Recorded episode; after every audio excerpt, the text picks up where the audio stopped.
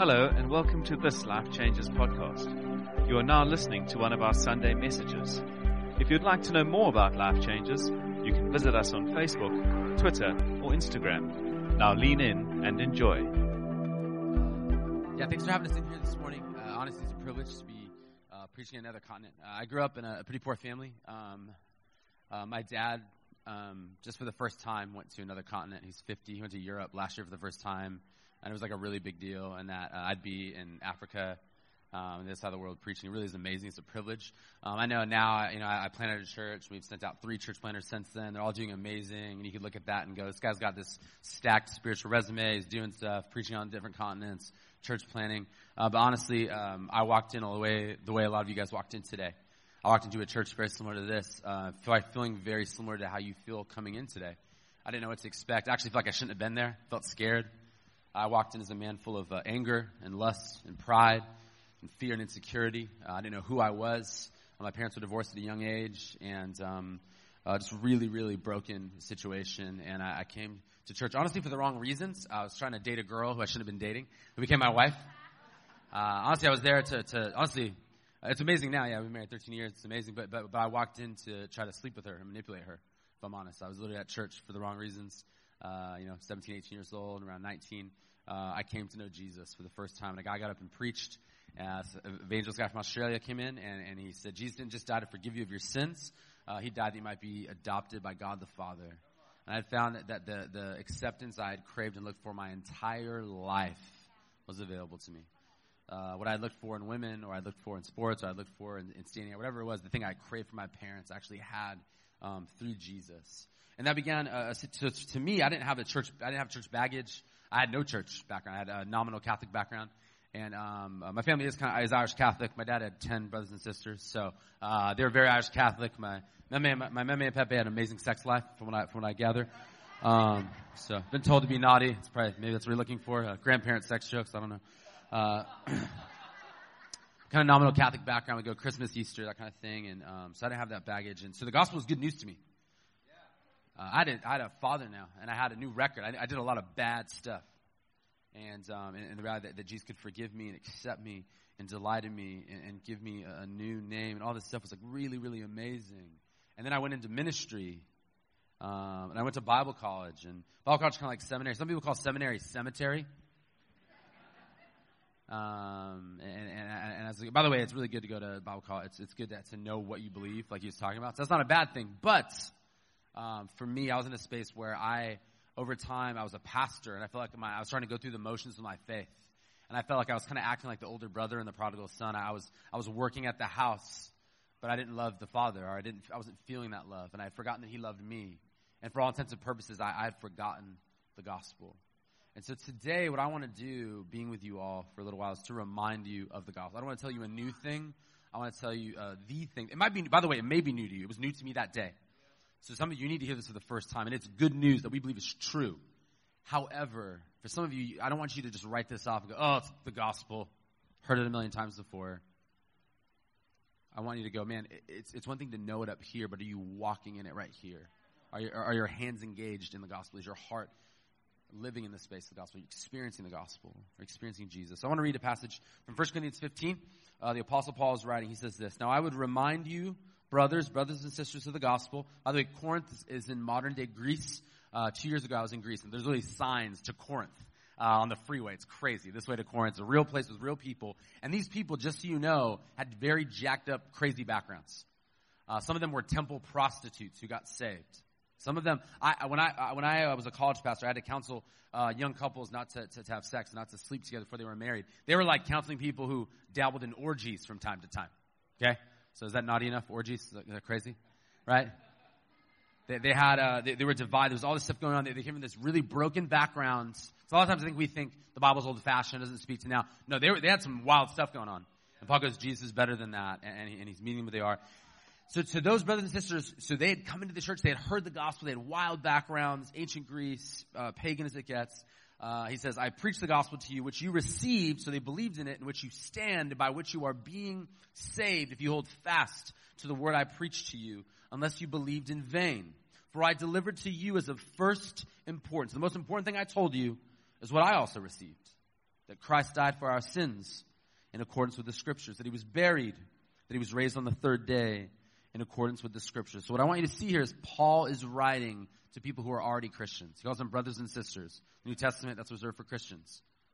He says, I already preached this to you. He says, you already received this. He says, you're standing in this. Okay? So why would Paul the apostle, father to this church, he already knows they heard the gospel, why is he preaching again to them? Why is he reminding them of the gospel? And, and I think it's because this church struggles with what one author calls gospel amnesia. It's because it, so often we forget who we are, where we are, where we are going. We lose sight of what is real outwardly, what God's doing in the world. We lose sight of what is real for what we feel. A story we tell ourselves. Uh, we, we live in a, we lose sight of the gospel and something else seems bigger. Our circumstances seem bigger than the truth of the gospel.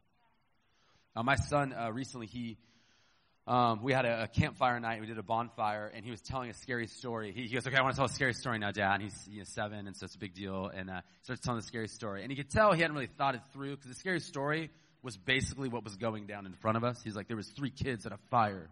One was named Clive. He was seven. He was really tough and good at baseball. You know, he's like going through. He was like, okay, I I know who this guy is, and I don't know about the details of the story and uh, and, uh, and he goes, there was a shed with a monster in it, and uh, and then there was a shed right behind us, and so I and I slapped the shed, boom. He's like, oh, and I was like, bro, it's your story, bro. Like you you got scared from your own story, and, and we can laugh at that. We do that all the time. We tell ourselves stories all the time. God's not looking out for me. That's not true. We made that up. That's not in the Bible. God doesn't love me. That's not true. He loves you so much, He sent His Son to die for you. I'll always be enslaved to sin. That's not true. The enemy told you that and you loved it and you grabbed it and hung on to it. And so, so, so, so, so we just need to know that I think we struggle with this too. We forget the gospel if we're honest. And again, I don't think Christians forget the actual facts of the gospel, but I think we forget the implications of it for our lives. Here's what I mean. If you walk around with guilt all the time and you assume that there is a sin you can never be forgiven for, then you have forgotten the gospel that you, Jesus died for all of your sins past, present, and future. I guess if I'm facing you guys, past, present, and future. If you're striving to impress people all the time and earn their approval, some of you guys and gals are enslaved to the approval of people. You want everyone, you know, young guys, you want, you want people to tell you you look dope, you look amazing, social media, you look awesome. You want a guy, a girlfriend, or a boyfriend. Some, some, some of you guys, as life goes on, then you want the approval of uh, your boss, and, uh, and we can go on and on and on, um, but, but, but you go crazy trying to get the approval of people because you've forgotten adoption, that you've approved of by the only person who matters in the universe, God, who's now your Father, which we'll get into in a second. When we give into temptation and sin, we're forgetting that on the cross, Jesus died to free us not only from the penalty of our sin, but the power of our sin. Not just the punishment we deserve for sinning, but, but, but, but that it no longer has power over us. And so you might be thinking this morning, Andy, I already know the gospel. I know your average Christian forgets the gospel, but I'm a legit Christian. I'm a life changer. We talk about the gospel all the time. But I would argue that even a legit Christian can forget the gospel. In 2 Timothy, at the end of the letter, he's talking, this is the last letter that we have that Paul wrote before he died. He's writing to a son in the faith, Timothy. I don't care who your mentor was, it wasn't as good as the Apostle Paul. Personally mentored by the Apostle Paul in gospel ministry. And he says this to Timothy Remember Jesus Christ, risen from the dead, the offspring of David, is preached in my gospel and so, if a disciple of the Apostle Paul needs to be reminded of the gospel, how much more do we, as run of the mill 21st century disciples in San Diego or Cape Town, need to be reminded of it?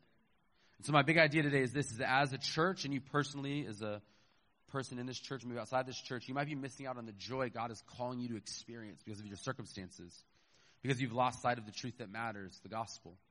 For all intents and purposes, you may have forgotten the gospel. And when the church forgets the gospel, it's a disaster. It becomes a, the church becomes a hypocritical, judgmental, insecure, guilty, sad bunch of religious weirdos. And I think that breaks Jesus' heart. Is that naughty enough, weirdos? So I want to remind you quickly of core gospel truths and ask the Spirit to make them fresh to you today. I'm not going to tell you things you've never heard before. By the way, if they are the this is the first time you've heard them, we believe this is true and it's awesome. But if you've never heard this before, and I would encourage you to believe them today for the first time, but if you've never heard it before, please, or if you have heard it before, please don't brush this off. Go, man, am I experiencing this? Have I forgotten this practically? So I just want to tell you a couple truths. The first truth is this. Number one, remember that you are justified. Remember you're justified. In 2 Corinthians 5.21, the Apostle Paul says this. For our sake he made him to be sin. God made Jesus sin, who knew no sin, so that in him, in Jesus, we might become the righteousness of God. One theologian called this the great exchange. And the idea is this, is that you and I, we live a, a broken, jacked up, messed up, sinful life. We might not want to admit it, but it's true. And, and if, you, if you doubt that, again, and our sin's not just what we do, it's word, thought, and deed. Okay? So maybe you look at your deeds go, you know, Andy, I, I, I'm a pretty good Capetonian. I don't use straws at coffee shops. Uh, I, I take start, stop, start showers. I mostly help old people across the street. I'm not racist. I'm growing and loving all different types of people.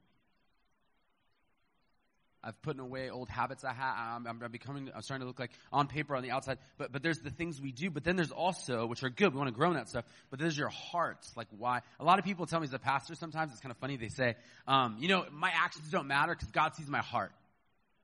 I had a guy tell me one time, uh, I, I, man, I know I'm committing adultery, but, but, but God knows my heart. That should be terrifying. You mean your heart full of lust and, and hatred for your wife? Jesus said, out of overflow the heart, the mouth speaks. And if you doubt that, you're like, no, no, no, bro, I'm, I'm great. I just want you to think if everyone in this room could hear your last 24 hours of thoughts. You, you sticking around in the room for the, be awkward. Right? Because you're weird. We're all weird. We're sinful without Jesus. We think anger, we think angry things, we think judgmental things, we think lustful things, we think proud things. We judge people. We go, oh my God, look at her wearing that.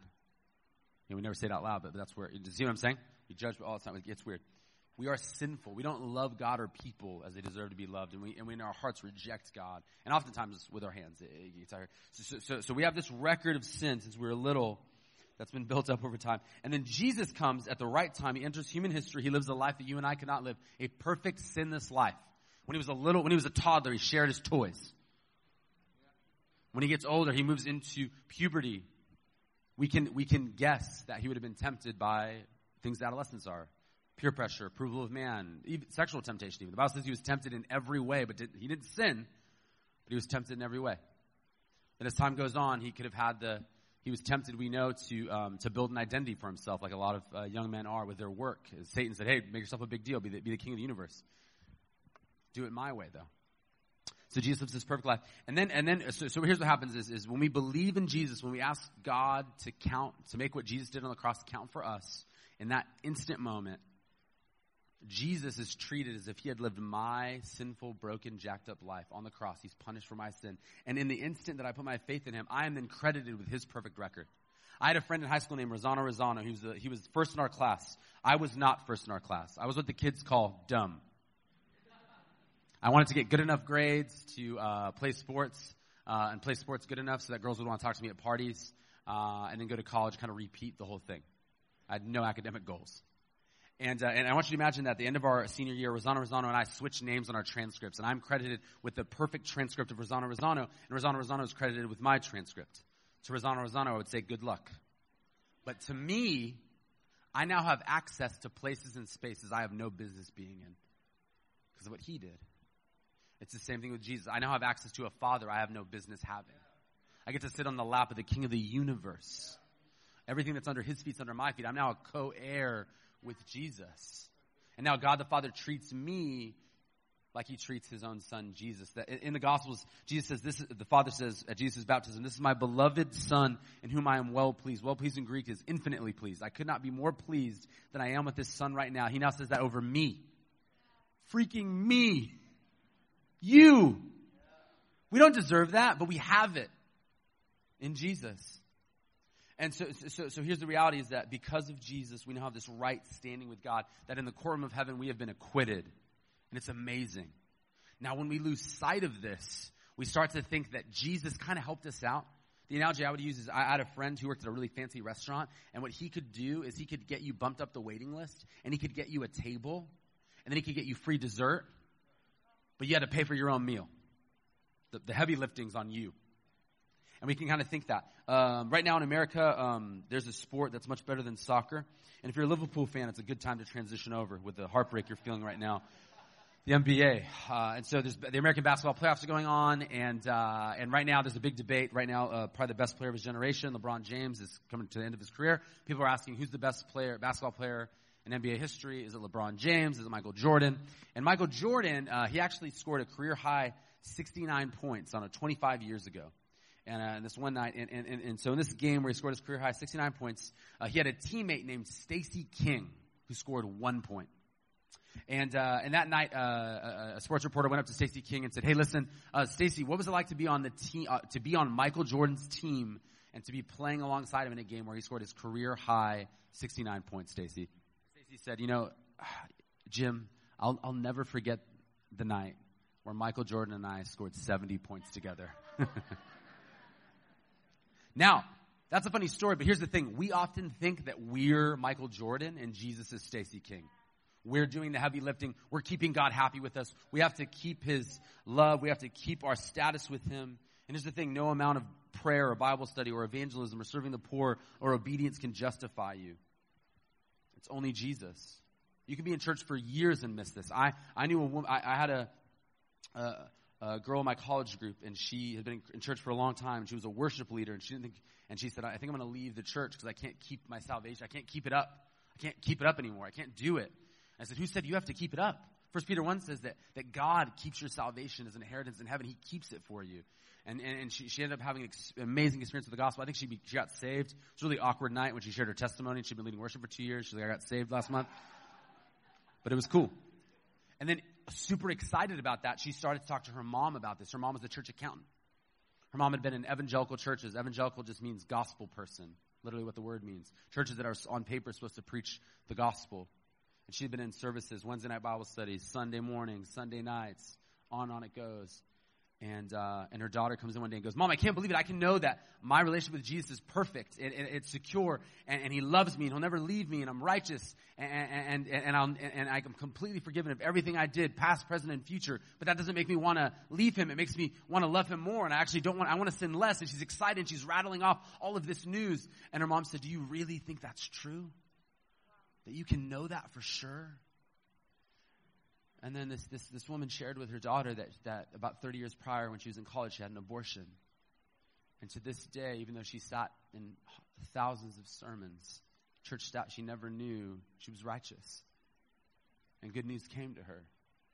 And so I'm going to say, do you really believe that? Do you, do you walk around? Do you still feel guilty over one big. And again, a lot of times with guilt, where we miss justifications in one of two areas. We struggle with guilt usually when one of two things is true in our life. We have one big sin, like abortion, adultery, a relation, a divorce. We feel like it was our fault, a, a relationship that we really, we know we were wrong. We hurt someone. We go, God can't forgive it. It's too big. Or we have a quote unquote small sin that we do a lot. Lust, anger, pride. In my case, gluttony. If I'm honest, I have to pray through it. it's a real thing on the show. I'm in Cape Town. It's a foodie heaven. I, I love it. I have, to, I have to go, man, am I, am I trying to find comfort in this instead of Jesus? And, uh, and so and so we have to, we go, oh, it's just, I've, this is just happened too many times. It's not that it's too big, but cumulatively, right? I like to sweep my sin under the rug, and now I'm tripping over the rug. And so that's where we can end up. And so for you, do, do you really believe that you are justified? That He can forgive your sin? The big ones and the little ones. It's all big. But He is bigger than it. So we're justified in the eyes of God the judge in the courtroom of heaven. But more than that happened. Because of what Jesus did in His life, death, resurrection, and ascension, He's also made a way for us to be adopted by God the Father. So, number two, remember that you're adopted. Galatians chapter 4 says this. The Apostle Paul is writing about this idea. He says, But when the set time had fully come, God sent his son, born of a woman, born under the law, to redeem those under the law. So that's describing our justification again. That at the right time, Jesus entered human history. We celebrate it at Christmas. He comes into the world. And when he comes into the world, he's born uh, of, a, of a woman, Virgin Mary, uh, and he's born under the law. And he fulfills it perfectly. He obeys the law on our behalf. He redeems us from the law. I don't have to obey, I don't obey the law to, to, to get a right relationship with God. And then it says this, that we might receive adoption to sonship. And, and by the way, sonship, it says here, because you are his sons. If you guys are ladies here today and you're like, I don't want to be a son, right? I'm, I'm, I'm marvelous. I don't want to be a man, right? Um, sons in a patriarchal culture were the favorite child, the, the child of privilege, okay? The firstborn son was the child of privilege. What this passage is saying is that in the gospel, God, the sovereign creator and king of the universe, is now your father and you're now his privileged child. Okay? For men and women, if they're in Jesus. God sent the spirit of his son into our hearts. The spirit calls out, Abba, Father. So you are no longer a slave, but a privileged child. And since you are his privileged child, God has also made you an heir. Again, it is a wonderful thing to be acquitted by God the judge. If you've ever been on trial, it's nice to be acquitted. But it's an even better thing to be adopted. That judge goes, you know, not only are you not going to prison, I'm adopting you into my family. And you have a seat at the table. So many of us have, have longed to hear someone our entire lives, anyone, tell us that they know us and love us. And we have one who knows us better than we know ourselves and loves us more than we love ourselves. And this God. But so many of us don't rest in God's delight over us, and we try to prove ourselves to people. And when we try to prove ourselves to people, we get into a lot of trouble. We do a lot of crazy things when we're enslaved to the approval of people. Uh, probably the craziest example of this I ever saw was I, I was in the United States military, the United States Air Force, uh, for one month. And essentially what happened was they said, listen, bro, you are way too tough for the military. Um, it's just not fair to the other guys. And so and by too tough, I mean they said, you have asthma, and you can't have asthma and be in the Air Force. And so they sent me home. But at 18, I joined the military, and I get there, and when you get there, they want to break you down to build you back up. If you've seen military movies where they have kind of basic, Saving Private Ryan, Full Metal Jacket, that type of thing, and you get there, and so initially they want to just intimidate you, break you down to build you back up. So you get out, and they, they get angry about things that there's no way a, a, a, like a fairly sane adult person could get angry about. Okay? Um, like literally, like you walk because they're trying to intimidate you. A guy literally said, "You're gonna eat a sandwich like that." They're trying to intimidate all the recruits. They're like, "What? You know? You're gonna walk like?" It's like, "Are you? How how do you get through marriage? Like this is crazy." If you actually care, that guy eats his sandwich. Like it's it's tough out there, chief. It gets a lot harder. But again, it's a ploy. They're trying to intimidate you. And, uh, and so they're looking for things to point out to call you out for. And it was about one in the morning. We were so tired. Um, we're going to go to bed around three. We're going to be woken up at five. We didn't know that. So dun dun dun dun dun dun dun dun dun dun dun dun dun dun. Uh, and them screaming at you. Um, and so about one, we're exhausted.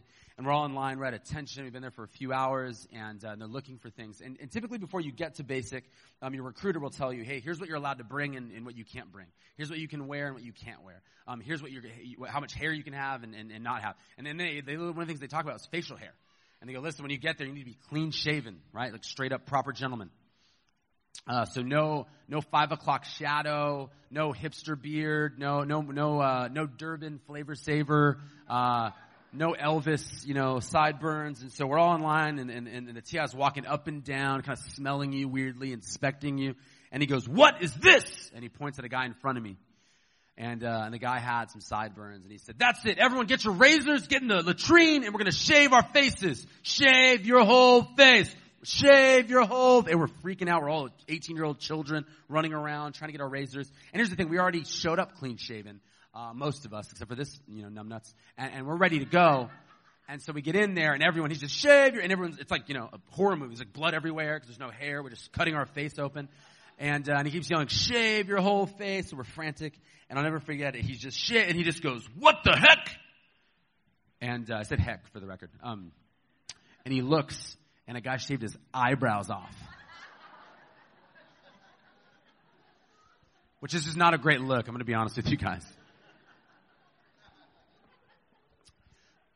Now here's the thing. I, I, don't think he gets up every day and goes, man, I gotta, get, I gotta get kitted out. I gotta get ready for work. I gotta shave my eyebrows, get fresh for the day.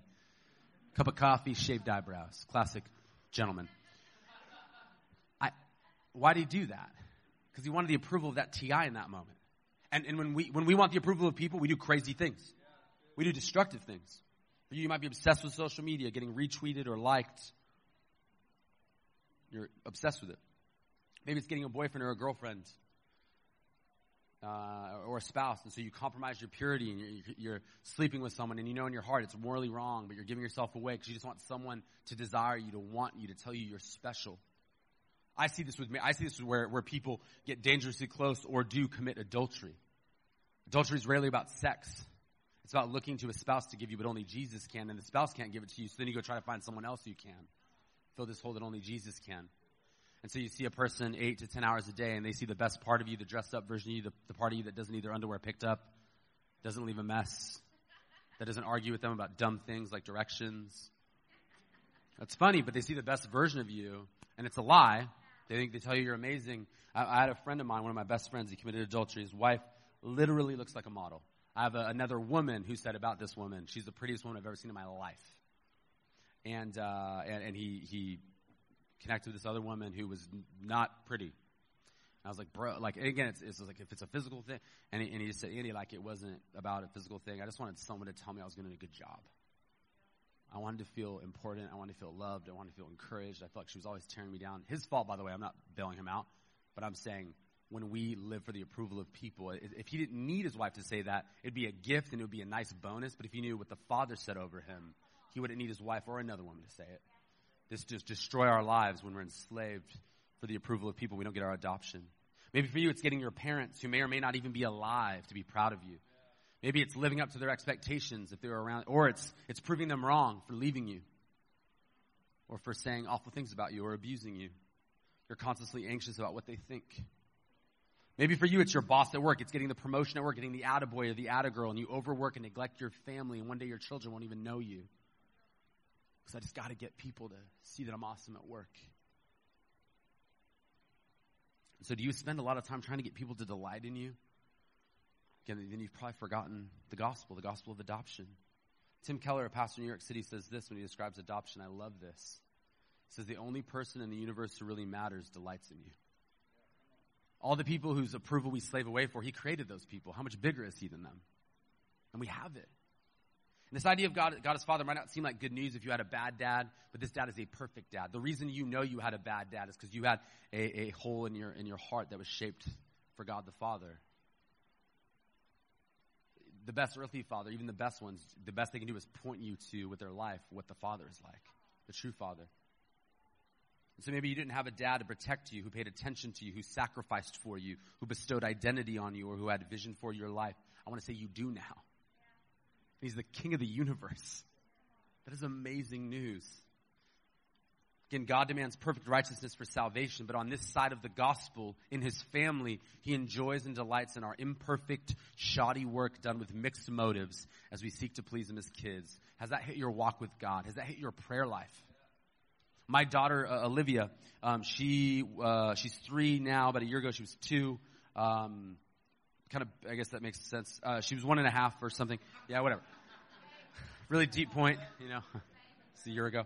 Uh, and she she she said her first words about a year and a half ago, whenever that was, and her first words were milk, but she did not say milk. Okay, I've heard really, I've heard people say milk in a really great way. She said mook. Dede mook. Uh, and, uh, and, and again, I've heard, I was in the UK last week, they have glorious accents. They're like, milk. It's quaint and beautiful. It was a terrible way to say milk, but when she said mook, when she said her first words, I got the phone out. And her brothers were saying, Liv, say it again. Say it again. Say, Dad, say milk again, Mama. Say milk again. It wasn't that it was the greatest saying of milk of all time. It's that she's my daughter. She's my wife's daughter. She's their sister.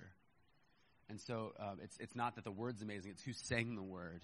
It's someone we delight in, and so we delight in her in that moment, even though it's not the best it could be. She'll say way better words than milk in her future. God knows the future version of you, and he, he, you're going to be amazing. He loves you, but He also loves the you now that does not have it together, that doesn't look like Jesus completely yet. Another thing I love about Olivia, so when you pray, oh, sorry, what I'm trying to say is when you pray, you have a God who loves you. He does, he's not like, you know, Jesus died to cover all your sin, but your mind wanders, so don't pray. No, he is grace. He's, he's your dad. Another thing I love about Olivia, she'll, she'll do this thing where she'll say, Daddy, show me, show me. And she wants to show, she, she's saying, I want to show you uh, something. You know, she'll take me to her room and say, hey, I want to show you this thing I made, or I made my bed on my own, or I, I dressed up my little dolly, or whatever it is. And she's so excited. There's other times she'll say, Daddy, show, show me, show me, show me. And she's scared. And she wants to show me something she's overwhelmed by. And I got to say, to this day, I'm sure it's going to change at some point. I hope not, but it probably will. There is nothing she has showed me when she was afraid that I was afraid of. It's nothing that she was overwhelmed by that I was overwhelmed by. At the same time, just because I'm not overwhelmed by it, I don't ignore it. I, it matters a lot to me because it matters to her. And so, yes, you, when you pray to God, there are a lot of things He's not overwhelmed by them, but they matter to Him because you matter to Him. A lot of people want to know how do I get better at prayer? All you got to do is you know you have a dad who loves you, who likes to hear from you, and talk to him about what you're thinking about. You, you know what, uh, Dad, I, I'm not good enough to pray about religious stuff yet, but I'm worried about work right now. Can I talk to you about that? Can, can you help me see what you see? I'm worried about. Does that make sense? Uh, so big. Um, so, do you really believe that God the Father delights in you? And is that bigger than what people think of you? Because if it is, it's beautiful news. This is the best news in the world. And so here's this reality. We've been justified and our guilt has been taken away by God the Son. We've been adopted and are now delighted in by God the Father. And lastly, this gospel says that we are being transformed by God the Holy Spirit. The last point is this is remember you are being sanctified. You're justified, you're made right with God, you're adopted and delighted and loved. God sings over you. He's quieted with love for you, but also He's transforming you. Uh, Romans 6, next, next slide, says this. It says, For we know that our old self was crucified. So the old self, the angry, lustful, jerk guy that walked into that church, I don't know, 15, 16 years ago, who met Jesus, me, that guy died on the cross with Jesus. He's no longer alive. He no longer, sin no longer has power over my life. The only power it has is when I forget that it doesn't have power, when I believe a lie. It says it was crucified so that our, we would no longer be ruled by sin. Our body wouldn't be ruled by sin. Uh, might be done away with. That we should no longer be slaves to sin because anyone who has died has been set free from sin. So the only power sin has in my life is when sin, my flesh, or the enemy tell me that I have to sin. So, so uh, sometimes I'll believe the lie. Hey, you believe this lie. Hey, you're a pervert. You'll always be a pervert. You're a bitter, angry person. You'll always be this. You're, you're a drug addict. That's what you'll always be. Your, your, your parents were divorced. You're going to get divorced. Your dad cheated on your mom. You're going to cheat on your wife. And, um, and when we believe that, uh, that's the only power it has. But when you go, actually, I don't have to be that way. Um, uh, about 100, 150 years ago, uh, when I was, I was recently at a, uh, not 150 years ago, last week, I was at a uh, game park. Some, uh, we were in Durban and went to Nambiti, uh, the game park up there, and the generosity of some friends, we were allowed to go. And when we were up there, man, I was, uh, we got very close to an elephant, uncomfortably close to an elephant. Dumbo's cute. They are not that cute when they're close. They're amazing. They're awesome. They're breathtaking, but they are scary. I was like, this could flip our Range Rover. And, uh, and there was a point where it got really quiet. It was behind a, uh, like the bush or the trees. And I was just terrified I was going to pop out like, surprise, you're dead. I was just kind of nervous. Big, powerful creatures. But, but, but, so, so about 150 years ago, uh, when the circus was really taking off, 150, 100 years ago, um, they would have uh, elephants and they had to train them because elephants were a big part of the circus back then. There wasn't animal rights groups and stuff like that. And so um, there was a, uh, they had to decide how to train them. So they found that the easiest way to train them was from birth. And so when an elephant was a baby, uh, they would uh, they would nail the baby down with a stake. Okay, like a stake you'd nail into the ground, not a piece of meat, like a literal stake. Um, this guy looked confused. Just making sure. Um, so they would nail it down with like a kind of like a railroad peg type thing. And then again, it had to be a really big stake to keep the elephant down. Elephants are big, even a baby elephant, right? It's huge, right? It would be much, it would be way big enough to, to hold us down. Uh, but over time, as the elephant grows, when it becomes a full-grown adult, it has six times the strength it has when it's a baby. And so uh, what they would do is, again, man, trying to create a stake for an animal the size of a full-grown elephant, it, it's impossible. You need like four trucks just for the, the stake. So what they would do, they found that was really inefficient, but they found that they didn't need a very big stake because this baby elephant was trained early on. You're stuck here. You have a master. That master says when you get to go out and perform. That master says when you get to stand up and go, when you come back and lay down. That master says when you get to eat. And that master says you're stuck here and you're enslaved to him or her. And they, they would build that in, a, that mindset would be built in. And so when the elephant was full grown, they would nail them down with the baby stake. And they rarely had problems. Because the elephant learned early on, I'll always be this way. I'm a slave. It was the issue of the mind. A lot of you guys, the enemy tells you, you'll always be X. The gospel says you're not a slave anymore. Your slavery is in your mind. It's when you believe you have to sin. Actually, Jesus, the, the old you died on the cross. The only power sin has over you is when you believe the lie that it has power over you. So you can go, actually, I don't have to do this. And I don't want to do this. Jesus is better. It's amazing. Um, Jesus connects you with the Spirit. He transforms you um, from the inside out. But here's the thing: it takes time. This is hard for us because we will forget. We, we we fall back in old thinking patterns and belief patterns and, and stories, and, and, we, and we end up back in that space. It takes time. I was talking to a, a girl in our church, uh, and she was she's been a Christian for like a year, and she was so frustrated with herself because she basically doesn't love God perfectly all the time. She's a Type A personality.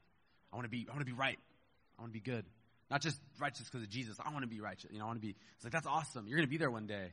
It's you're you're you're a one year old Christian. You're a toddler. You're probably going to make some messes sometimes. You're probably not where you're going to be uh, God knows the future you, and you're, and you're lovely. You're amazing. You look like Jesus, but it's going to take a while. And so, um, and so it takes time, but it will happen.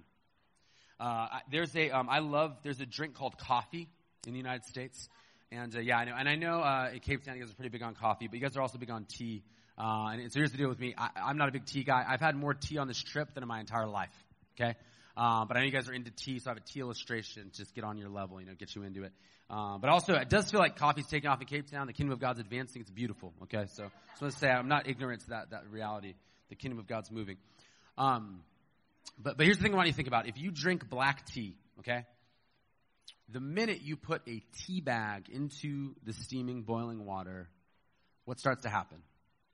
It starts turning into tea. Now, is it tea the minute the bag hits the cup?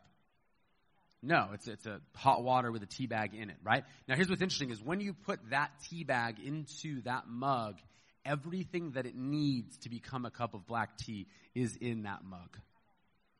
But it's going to take time for the process to unfold for it to be what it's being transformed into. This is your reality with sanctification. It feels slower than you want it to, your transformation. You still struggle with jealousy and bitterness and lust and anger, and you got to keep repenting, keep turning to Jesus, keep getting help but you're on his timeline and he will get you where you need to be. You are being transformed. You will not stay what you are now.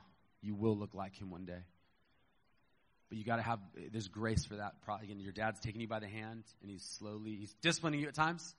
He's lovingly nurtured, but for your good, so that you might see a harvest of righteousness. Um, and so, do you really believe Jesus can change you? Do you believe in the gospel of sanctification? And if you don't believe it's slow, I just want to introduce you to one character from the Bible and then we'll close. There's a guy named Peter, the Apostle Peter. But when we meet him, he's just Peter, the loudmouth fisherman. And when we meet him, he's really proud and brash and, you know, kind of a man's man, chest out, competitive, probably cussing a little bit, throwing fish around. I don't know what he's up to. He's crazy. Got a mother in law he can't stand. I mean, he's got a lot going on, Peter. Not the most loving guy. And then uh, as time goes on, he starts walking with Jesus, and you think things are going well, and then he does things like um, he, he asks, uh, "Hey, uh, can I sit at your right hand? I want to be a big deal. When you're king, make sure I'm like co-king, vice president." And, uh, and if you could uh, call down lightning on some of those people and kill them, that'd be nice too. He says some crazy thing. You're like, man, I don't think this is a good idea. Um, and uh, but he wants a piece of the glory. And then and then towards the end of Jesus' life, uh, when the end feels like it's near, Peter says, "Jesus, I've got your back." No matter what, bro. Right? I'm to ride shotgun with you with, with, with a sword out. Right? I'm thug life for you, Jesus. I'm right here. Got your back, bro. To the death, bro. Live by the sword, die by the sword, bro. That's probably what he said in Aramaic. And so he just, he just makes this huge overpromise and then a huge underdeliver. I was in uh, Tunisia, where we're going to send a couple to Tunisia to do missions work, hopefully plant a church in the city of Tunis in northern Africa. And uh, it's amazing stuff's going on in that country. Um, recently, they experienced the Arab Spring, and uh, and they had a dictator that in charge for a long time, Ben Ali, and he was kicked out, and he moved to Saudi, like a lot of dictators do when they get deposed, uh, get kicked out, and uh, and um, and their internet restrictions were lifted, and the second most uh, searched Google question was, "Who is Jesus?" So there's this openness there to the gospel. It's amazing. It's beautiful. And so we went there to meet with the team of people who are already on the ground doing evangelistic meetings. They're seeing like a, a Muslim baptized a month. And now they're trying to figure out how to do church because no one trusts each other because they don't want to get turned in. It's very first century church, very cool, exciting, and scary at the same time. And uh, one of the things that we were talked about is, is, is what it looks like to be persecuted and what it looks like to be put in a place where you may have to deny Christ. And, I, have always wondered, you know, if, if, if the threat of physical torture or imprisonment or the imprisonment of my family was on the table, could I still not deny Jesus? we know, and here's the thing. I've wondered, man, could I stand up to that? I don't know. I think the Spirit gets you ready for that. What we know about Peter is that he didn't stand up to it. To Jesus' face. Like there's the denying Jesus part for all of us. He knew, he was his friend that he, he knew, he looked him in the eyes, said, I don't know this man. After his thug life, I'll ride or die with you thing. Three times. And then, he gets restored. And then he preaches at Pentecost. And then 3,000, at least 3,000 people get saved. Jesus restores them. Feed my sheep. And you're like, oh my gosh, rock of the church. Peter, you're killing it right now. You're back on the grind. We love it, Peter. Israel's going crazy. Jerusalem's in a frenzy. We want more Peter to tell us about Jesus. It's taking off. And then about 15 years later, Peter's, we don't know the full story, but Peter is, um, he starts hanging with some guys who are denying Jesus again. In the book of Galatians, they, they, they, they deny the gospel. And they, they, they're teaching this, this heresy, this racist heresy that you have to be Jewish to be saved and that you have to obey the law. We just talked earlier about that, that, that, that Jesus fulfilled the law for us. They're teaching that you have to obey the law and be Jewish to be saved. And Peter's hanging out with those guys, if not endorsing their teaching. And the apostle Paul has to correct him to his face. Now, if I, if, if, if, if, uh, Mar- if uh, MVP right here, coolest initials of all time, if MVP got up here and started preaching, man, you got to be Jewish and you got to be, um, you have to obey the law to be saved, right? Um, probably he needs to take some time off of being a pastor, right? Evangelist, like his gospel's no good. It's, it's legalism. It's bad. Um, I, I, wouldn't let that guy be a greeter at my church if he was, you know, bringing the heat with, uh, hey, if you guys come in, you got to obey the law. You're not welcomed in. God goes, oh, let's sort it out and keep him being an apostle. You gotta see, he was a slow move. But what we know about Peter is how he, his life ended, according to church history, is he was crucified upside down with his wife. That there came a moment where he didn't want to be a big deal, and he was fine being a small deal. And he didn't run. He was a man who could stand for Jesus and not move, but it took a long time to get there. And some of you, this gospel of sanctification feels like it's taking a very long time. And I want to say it is, but it's happening. It's as certain as the tea turning into tea. It takes a while, but it's getting there. You will not be enslaved to lust forever. You will not be enslaved to anger forever. You will not be an addict forever. You will be like Jesus. It's just when, but we know how. It's through this gospel of Jesus. And so as we close, I just want to say this. I'll hand over to, MV, to, to MVP. Um, what's happening, South Africa? Um, got a sweet accent. As I close, I just want to ask this question. Do you believe in the gospel of justification? Do you, or do you walk around with guilt and shame? I want to ask if that's where you're at, you need to know today, Jesus is taking away your guilt. If you're struggling, man, get some prayer. Talk to someone. If you, if you're here today and, and, and you're walking around thinking, I'm obsessed with what people think of me and it's dominating my life, kind of like Peter, you need to know that God the Father delights in you and that his delight matters more than the praise of man, which is so fickle. Are you here today and you think you'll never change? Do you think I'll never change? You've lost sight of the gospel of sanctification. I want to put it in front of you. Jesus died to set you free. And whom the Son sets free is free indeed. Would you experience that today?